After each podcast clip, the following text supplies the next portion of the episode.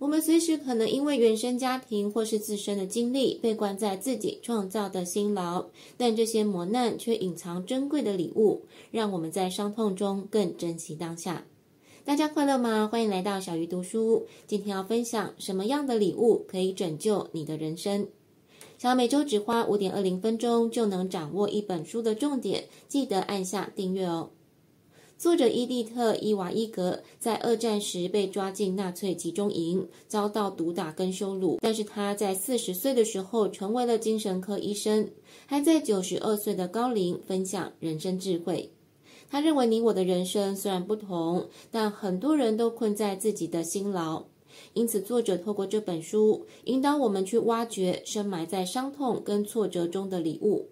如果你觉得原生家庭给你创伤，因为过去选择逃避或者怨恨带给你伤痛的人，就跟小鱼一起来读这本书。首先，请找一面镜子，对着镜中的自己说：“我永远不会离开你。”你可能以为这件事情相当简单，可是相信我，当小鱼第一次尝试的时候，竟然觉得有点尴尬。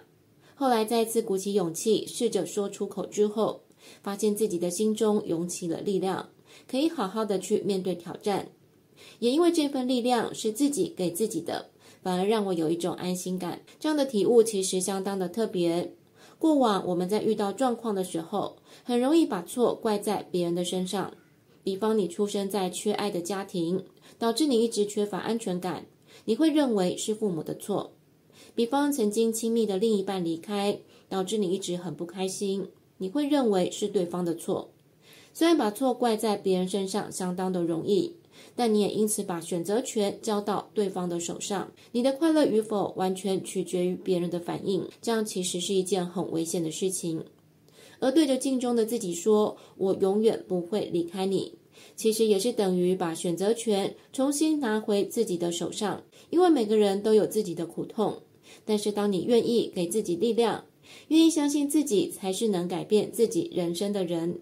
而不是寄望别人为你做些什么的时候，其实你就打开了另一扇窗，为黑暗的屋子带来一丝光明跟希望。第二个重点是，人永远都在进行选择。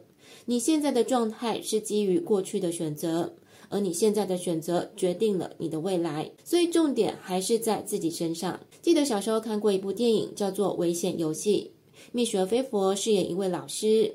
当时他在黑板上写下了 "We choose to die"，然后问学生哪一个字最有力量。学生回答 "die"，但女主角说是 "choose"，因为选择是我们的权利，也代表了自由。但是学生反驳说，来上课是被逼迫的，并不是自由选择。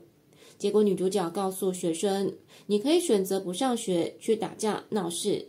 你也可以选择来上学，想办法过更好的生活。女主角让学生们知道，重点不是如何选择，而是你要先知道自己是有选择的自由。这段剧情如同作者想要告诉大家的，我们永远都在进行选择。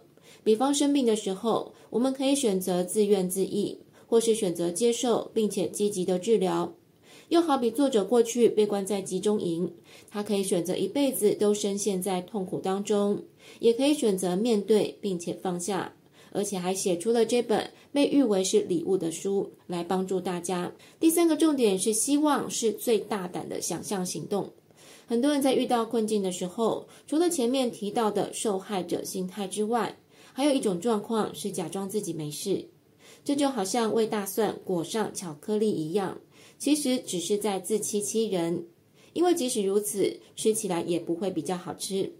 作者认为，虽然你可以为自己找回力量，虽然你拥有选择的自由，但是不代表你需要假装自己没事，否定事实，否定自己的情绪。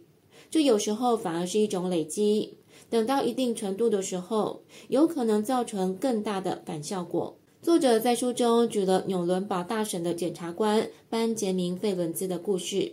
当时二十七岁的他被派去搜集战犯的审判证据，在他的报告中列出有超过一百万人在家中遭到杀害。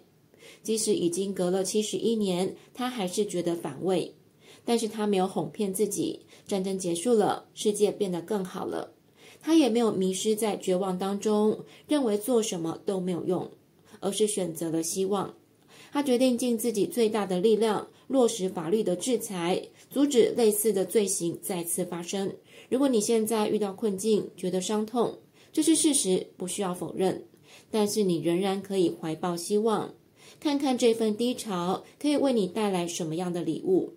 也许是为自己做出更好的改变，也许是有机会去指点别人。最后复习一下这集的重点：第一个是对着镜中的自己说：“我永远不会离开你。”第二个是人永远都在进行选择。